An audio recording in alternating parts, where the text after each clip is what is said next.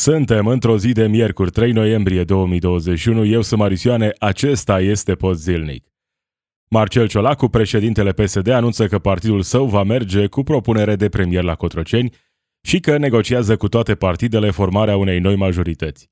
PNL, prin Florin Câțu, spune că negociază cu partidele democratice o nouă majoritate și că propunerea de premier o va face președintele Iohannis. Un medic chirurg brașovean a fost prins când lua mită după un mesaj trimis pe Facebook polițistului Marian Godină. Klaus Iohannis și John Kerry au stabilit că România va avea reactoare nucleare modulare până în 2028, o nouă tehnologie. Acestea sunt doar câteva dintre principalele subiecte de astăzi. You are listening to the Podzilnic podcast. News and commentary from a progressive perspective. Marcel Ciolacu, președintele Partidului Social Democrat, a anunțat în această dimineață că partidul pe care îl reprezintă va merge cu o propunere de premier la consultări la Cotroceni cu președintele Claus Iohannis. Marcel Ciolacu spune de asemenea că partidul său va negocia cu toate partidele parlamentare uh, formarea unei noi majorități pentru a avea un nou guvern și pentru a depăși această criză.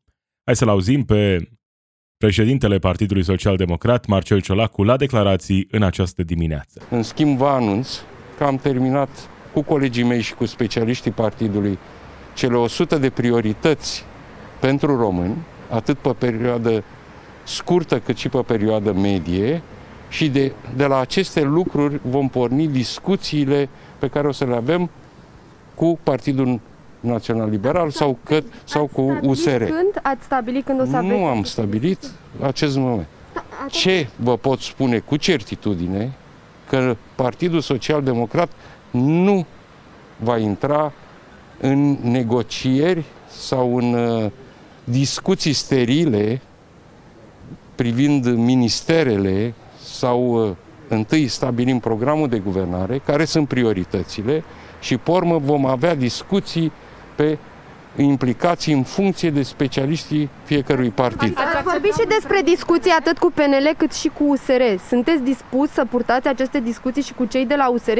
Orice formațiune politică, când reprezintă cetățeni într-o astfel de criză, este normal să vorbească cu toată lumea. Am putea vedea un guvern Așadar, PSD. În acest moment, Marcel Ciolacu, președintele Partidului Social Democrat, are, se pare, mandat din partea partidului pentru a merge la Cotroceni cu o propunere de premier și, de asemenea, pentru a negocia o majoritate parlamentară cu toate partidele, adică PNL, USR, UDMR, AUR, grupul minorităților, parlamentari neafiliați, ă, spune că negociază cu toată lumea pentru că suntem într-o criză fără precedent și că trebuie să depășim această criză fără precedent. Aceasta este poziția Partidului Social Democrat, care se află acum într-o poziție uh, de putere, într-o poziție în care uh, au uh, mult spațiu de manevră pentru a negocia o nouă majoritate parlamentară.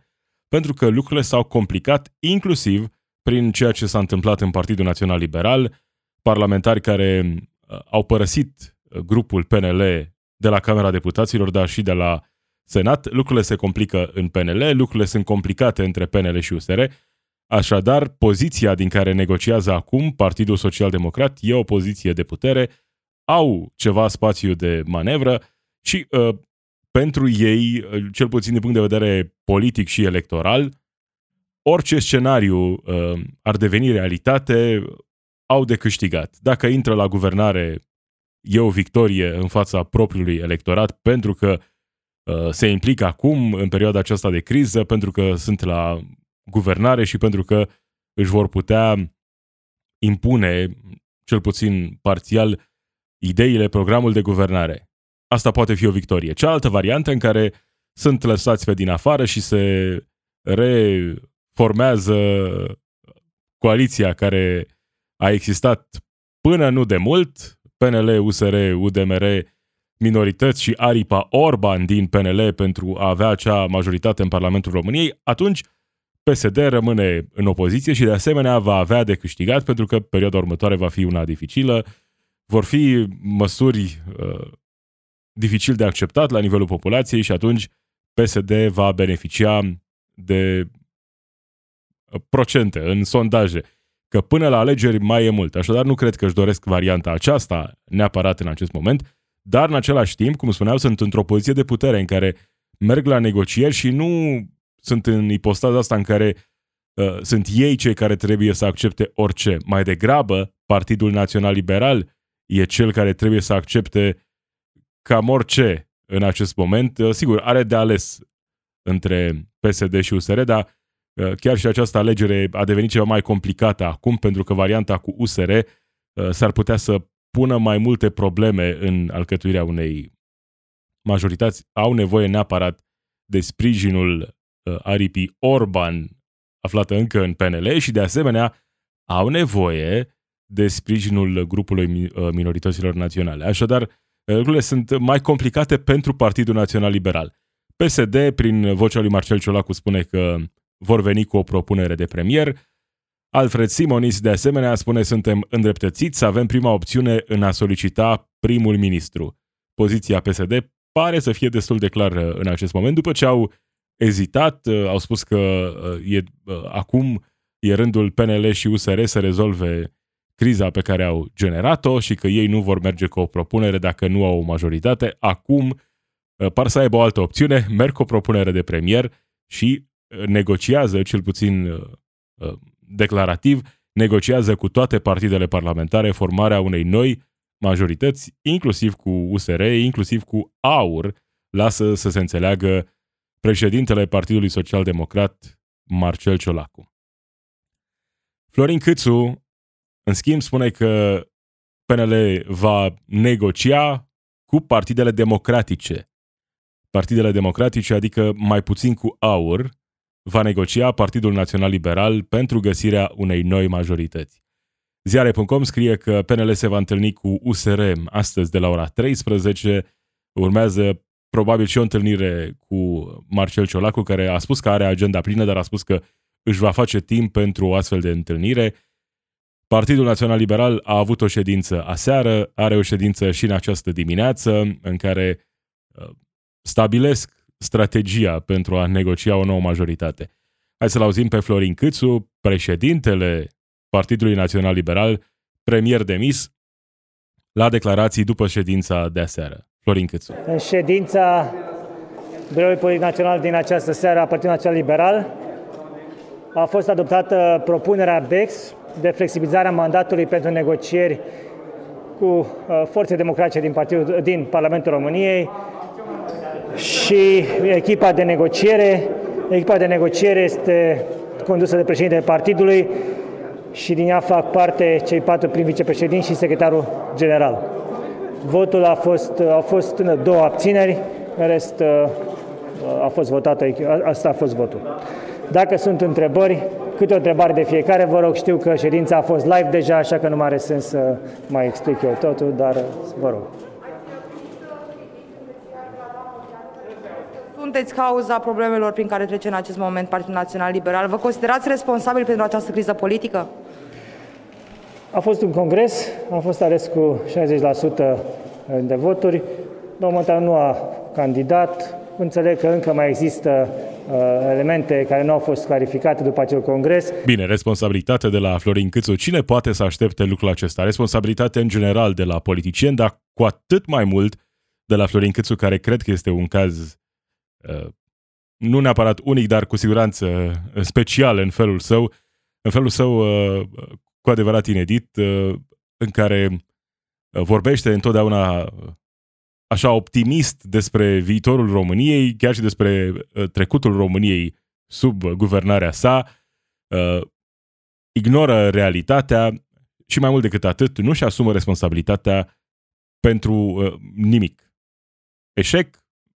Nu, e vina altcuiva, cu siguranță altcineva e de vină. Da, revenind la situația actuală, Florin Câțu spune că partidul său, Partidul Național Liberal, va negocia cu partidele parlamentare democratice formarea unei noi majorități. Prima opțiune în PNL pare să fie reluarea colaborării cu USR, numai că e evident, lucrurile sunt complicate în reluarea colaborării, pentru că acum PNL trebuie să accepte cam orice de la USR. Altfel, sigur, trebuie să se îndrepte, îndrepte către PSD, unde lucrurile sunt de asemenea complicate. Acum, PNL nu este într-o poziție de negociere uh, de putere. Nu au ei uh, acolo uh, puterea să impună ceva uh, în aceste negocieri. Sigur că și USR vrea să revină la guvernare. E evident lucrul acesta. Dar uh, pentru USR cred că e mai ușor de apărat în fața propriilor susținători o eventuală decizie de a renunța la negocieri și de a nu merge mai departe la guvernare, uh, ținând cont de uh, toate declarațiile din ultima perioadă, și astăzi, și ieri, oamenii aceștia, PNL și oamenii din PNL și USR, aveau critici uh, grave unii la adresa altora. Și atunci e greu de crezut că această coaliție poate fi refăcută și mai mult decât atât, că această coaliție poate fi refăcută și că poate rezista măcar pe termen mediu, dacă nu lung.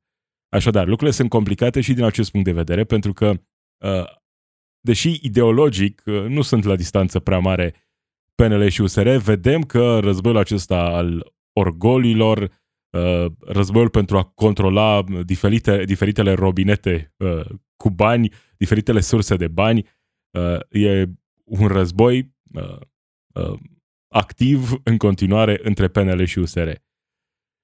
Ceea ce se întâmplă acum în PNL e interesant din perspectiva în care uh, vedem acum un partid care uh, nu știe pe ce lume trăiește. Avem un partid care uh, pretinde că e independent de președinte, în realitate, cel puțin deocamdată, nu este, și vedem momente de genul acesta în care se iau niște decizii, teoretic, în Partidul Național Liberal, pentru ca mai apoi să intervină, probabil, la un moment dat, președintele Claus Iohannis și să vedem toate deciziile care au fost luate inițial, șterse cu buretele, avem o nouă abordare, avem o nouă strategie. Asta pare să se întâmple. Mai mult decât atât, Partidul Național Liberal nu a înțeles în toată această perioadă, poate și din cauza lui Florin Câțu, nu a înțeles uh, că, de fapt, adâncindu-se în această criză, își face uh, singur viața mai complicată.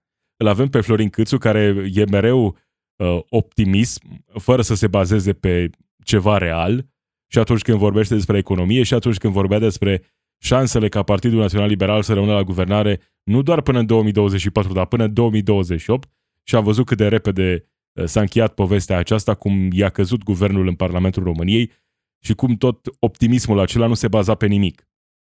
Ei bine, cu acel optimism în care uh, venea Florin Câțu și ne spunea, nu, o să vedeți, se rezolvă, PNL, știu sigur, rămâne la guvernare.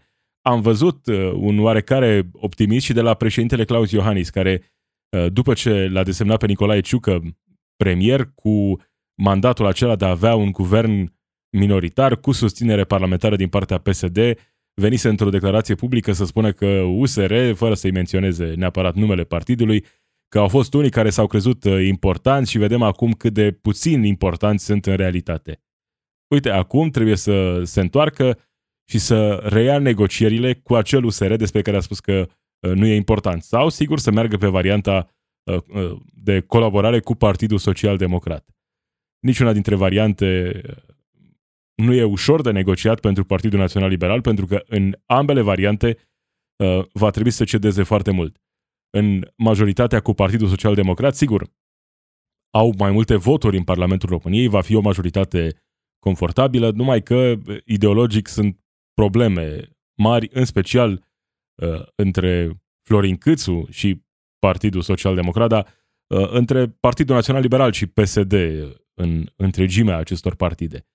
La colaborarea cu USR uh, știm deja care sunt problemele, nu atât ideologice, cât mai degrabă probleme de abordare, de orgolii, care nu vor fi stinse așa peste noapte. Uh, orice majoritate, cred, uh, se va stabili dacă vom ajunge în acel moment în săptămânile sau uh, da, în săptămânile următoare. Um, acea majoritate probabil nu va rezista prea mult timp.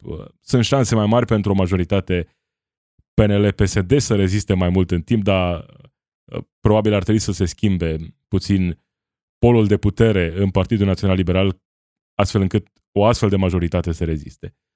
Uh, cum arată lucrurile în acest moment? Mai degrabă PNL va încerca negocierea cu USR, chiar dacă s-au spus multe, multe lucruri grele între oamenii aceștia. Dacian Cioloș spune că dacă PNL se duce cu PSD, partidul său, USR, își va face treaba din opoziție. Acesta este mesajul USR și uh, cred că sunt uh, împăcați cu această idee, chiar dacă, evident, că își doresc să revină la guvernare. Pentru că au uh, niște reforme pe care vor să le implementeze. Dacă acele reforme sunt bune sau nu pentru România, uh, rămâne să judecăm uh, fiecare. Mai degrabă nu, dar uh, astea sunt uh, prioritățile pe care le are USR în acest moment. Vor să revină la guvernare, uh, dar în același timp trebuie să se poziționeze într-o uh, astfel de ipostază față de PNL, să spună uh, noi suntem pregătiți să facem și opoziție dacă PNL se duce mai departe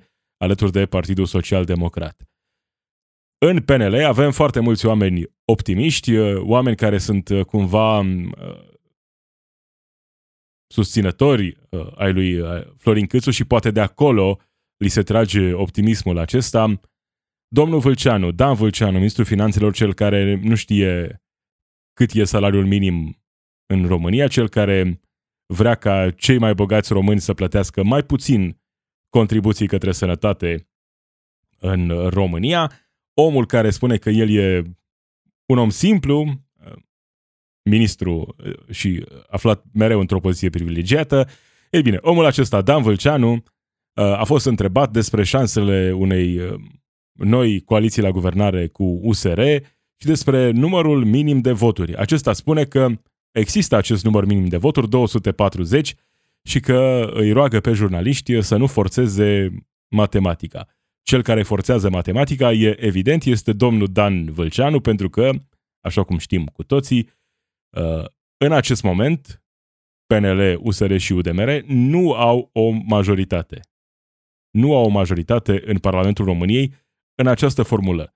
Sigur că se poate negocia o majoritate, inclusiv în formula PNL, USR, UDMR, grupul Orban și minoritățile naționale.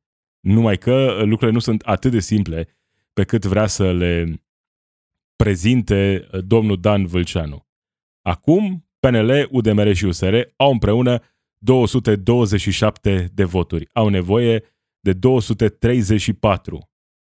Au nevoie de ajutor de la minorități sau de la aleși neafiliați. Așa arată lucrurile în acest moment. Avem un alt lider PNL care ignoră realitatea. De data asta este Dan Vâlceanu, se potrivește cu Florin Câțu, sunt cumva pe aceeași lungime de undă când vorbim despre exagerări, despre optimism fără vreo legătură cu realitatea și astfel de intoxicări în care totul merge bine, o să vedeți voi, o să vedeți, totul va fi bine. Hai să vedem ce se întâmplă și în spitalele din România. Sigur, avem pandemia, dar dincolo de asta avem o practică mai veche în România. Șpaga la doctor. Un medic chirurg brașovean a fost prins când lua mită după un mesaj trimis pe Facebook polițistului Marian Godină. Chirurgul brașovean a fost prins în flagrant, luând mită, ieri dimineață, Uh, după ce un brașovean i-a cerut un sfat polițistului Marian Godină pe pagina sa de socializare. S-a întâmplat cam așa, uh, omul respectiv a aperat la uh, Marian Godină, în care, în mesajul respectiv, îi spunea acestuia că are o rudă care a fost operată într-un spital din Brașov și că medicul care a operat-o i-a cerut vărului său 10.000 de lei. Parcă acesta i-a dat deja 2.000 de lei, susține respectivul în mesaj, și uh, urmează să-i dea restul de 8.000 de lei medicului chirurg respectiv, banii urmând să fie împărțiți între medic și uh, toți cei care au participat la operație, uh, asistenți, asistente, anestezist probabil. Marian Godină uh, a văzut mesajul și a dat acestuia un număr de telefon pe care să-l apeleze pentru a uh, organiza acest flagrant. Ei bine, după acest mesaj, după ce omul a primit numărul de telefon, s-a întâmplat ceea ce știm astăzi. a mers cu banii, numai că alături de el erau și uh, uh, polițiști care imediat după ce mita a fost dată au intervenit și l-au uh, preluat pe domnul doctor. Uh, doctorul chirurg de la Brașov care cere 10.000 de lei pentru o operație, pentru el și pentru personalul participant. Ca să vedem ce se întâmplă în continuare în spitalele din România. Evident că nu toți doctorii cer șpagă, uh, nu știu dacă putem spune că majoritatea cer șpagă sau uh, că sunt o minoritate cei care uh, cer șpagă, nu avem datele astea. Nu pot să emit o judecată în direcția asta. Dar ceea ce știm e că lucrul acesta se întâmplă. Și acum, în pandemie, am observat cu atât mai mult lipsa de încredere a oamenilor în general în autorități, dar chiar și în unii doctori. Pentru că e normal să ajungi într-o astfel de situație după ce uh, oamenii trec prin astfel de experiențe în spital. Știu că ajung în spital și că au nevoie de bani. Deși au asigurare medicală, au nevoie de bani pe care să-i dea uh, doctorilor pentru a fi tratați, pentru ca uh, o rudă să fie tratată bine în spital, e nevoie să cotizezi. Iar lucrul ăsta e știu de toată lumea. Toată lumea știe că se întâmplă lucrul acesta în spitalele din România. Uh, de cele mai multe ori nu e vorba de sume atât de mari sau poate au crescut sumele între timp, habar nu am, dar uh, e clar, lucrul acesta se întâmplă, nici măcar uh, nu se ascund prea tare, motiv și pentru care a putut fi organizat flagrantul respectiv și s-a constatat imediat că doctorul respectiv a luat mită. S-a întâmplat asta pentru că cineva a primit un număr de telefon uh, unde să poată face această reclamație uh, și lucrurile să se miște repede. Pentru acest motiv, uh, vedem astfel uh, astăzi o astfel de știre. Altfel, dacă omul respectiv ar trebui, nu știu, să meargă la secția locală de poliție, să-i se facă acolo un dosar, uh, ok, am înregistrat cererea, uh, mai vedem, uh, vă sunăm noi, nu? Cum se întâmplă. Probabil că n-am fi văzut o astfel de știre astăzi, dar în aceste condiții în care omul a primit un număr de telefon unde uh, chiar a fost ascultat și chiar s-a întâmplat ceva, uh, vedem că s-au găsit soluții pentru organizarea unui flagrant și uh, un medic chirurg care poate să fie uh, 100% competent, poate să fie chiar unul dintre cei mai buni în domeniul său, dar asta nu înseamnă că e în regulă să ceară foloase materiale în astfel de situații. Uh, ne imaginăm acum ce e în inima unor oameni care au o rudă bolnavă, care sigur e operată și primește poate o nouă șansă la viață, dar știu că trebuie să adune mii sau zeci de mii de lei ca să îi recompenseze pe cei care au operat-o. Deși oamenii aceia sunt plătiți și sunt plătiți bine, plus că foarte mulți uh, dintre ei mai lucrează și la privat. Sunt plătiți decent în spitalele din România și chiar dacă n-ar fi asta, n-ar fi o scuză și uh, e evident că astfel de situații se întâmplă în România, se întâmplă în continuare în România. Și atunci ne întrebăm de ce nu au oamenii încredere în sistemul sanitar din România. Pentru că se întâmplă astfel de lucruri. Pentru că toată lumea știe că se întâmplă astfel de lucruri în spitalele din România. Asta dincolo de doctorii care își fac treaba. Evident că sunt acei doctori care își fac treaba. Așa cum știm, uh, pentru că vorbim despre polițistul Marian Godină, știm că sunt foarte mulți polițiști, poate chiar mai mulți, care nu-și fac treaba și care au cu totul și cu totul alte preocupări. Uh, la fel se întâmplă și în spitale, la fel se întâmplă și cu doctorii care uh, cer uh, șpagă pentru a-și face meseria, pentru a salva vieți. Cred că trebuie să ai, nu știu, niște trăsături de caracter speciale ca să poți să profiți de oameni aflați în situații de genul acesta. Știind că tu poți salva viața cuiva și că pentru a salva viața cuiva tu ceri imediat bani.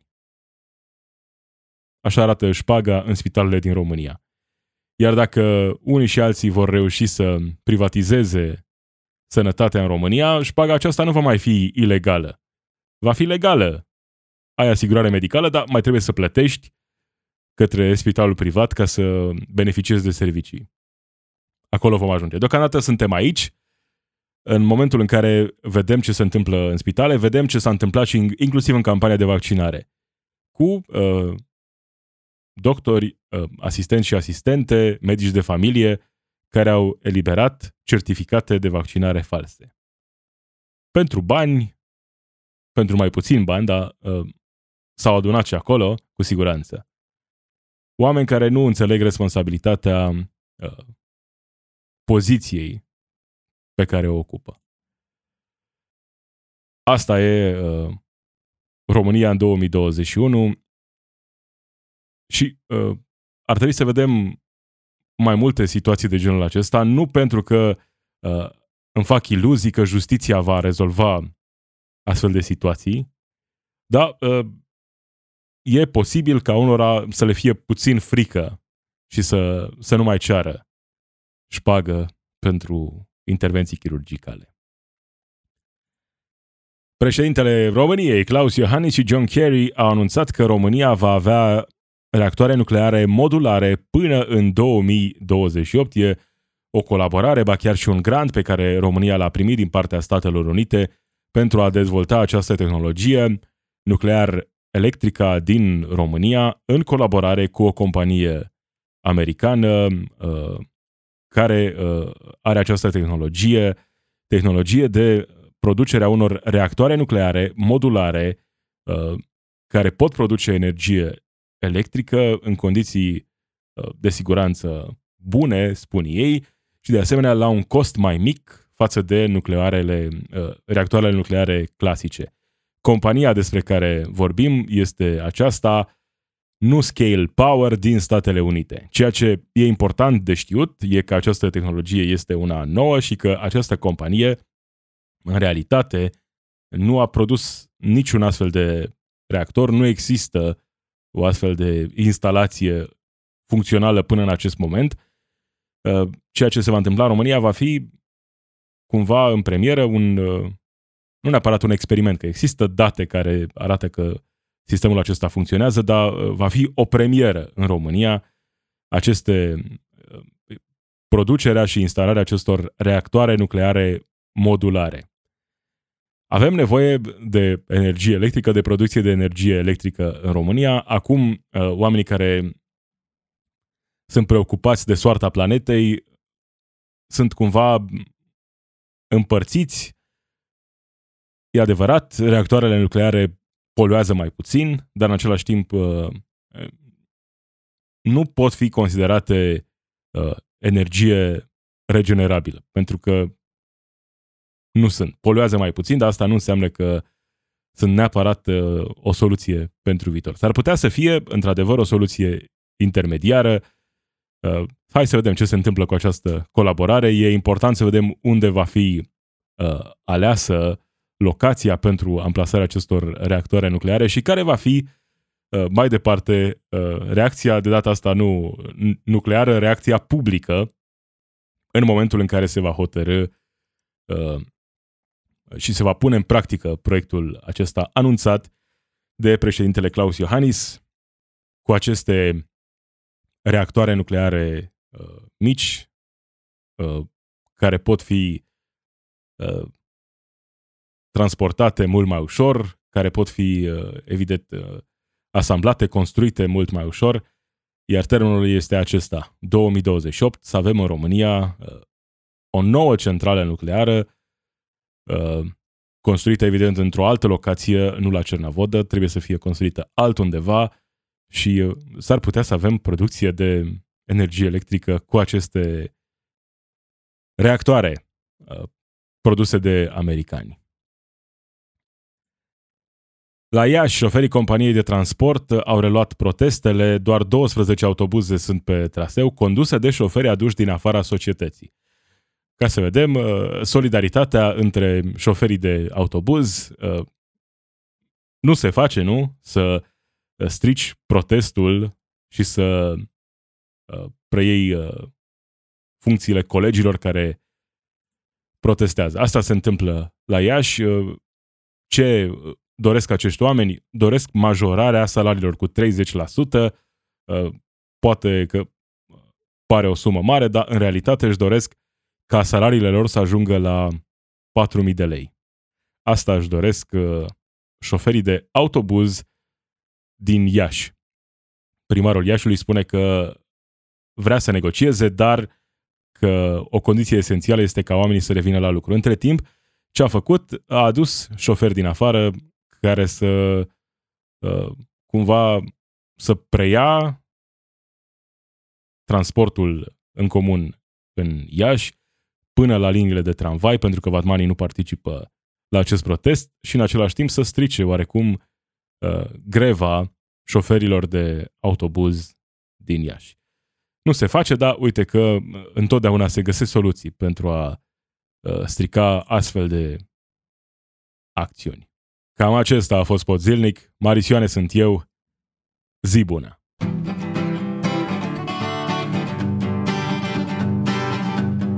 It's we who run the weapons plants and fight the wars they wage, and who work consumer hotlines from the inside of a cage.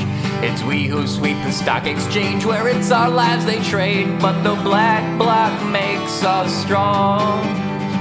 Solidarity forever, solidarity forever, solidarity forever, for the black bloc makes us strong.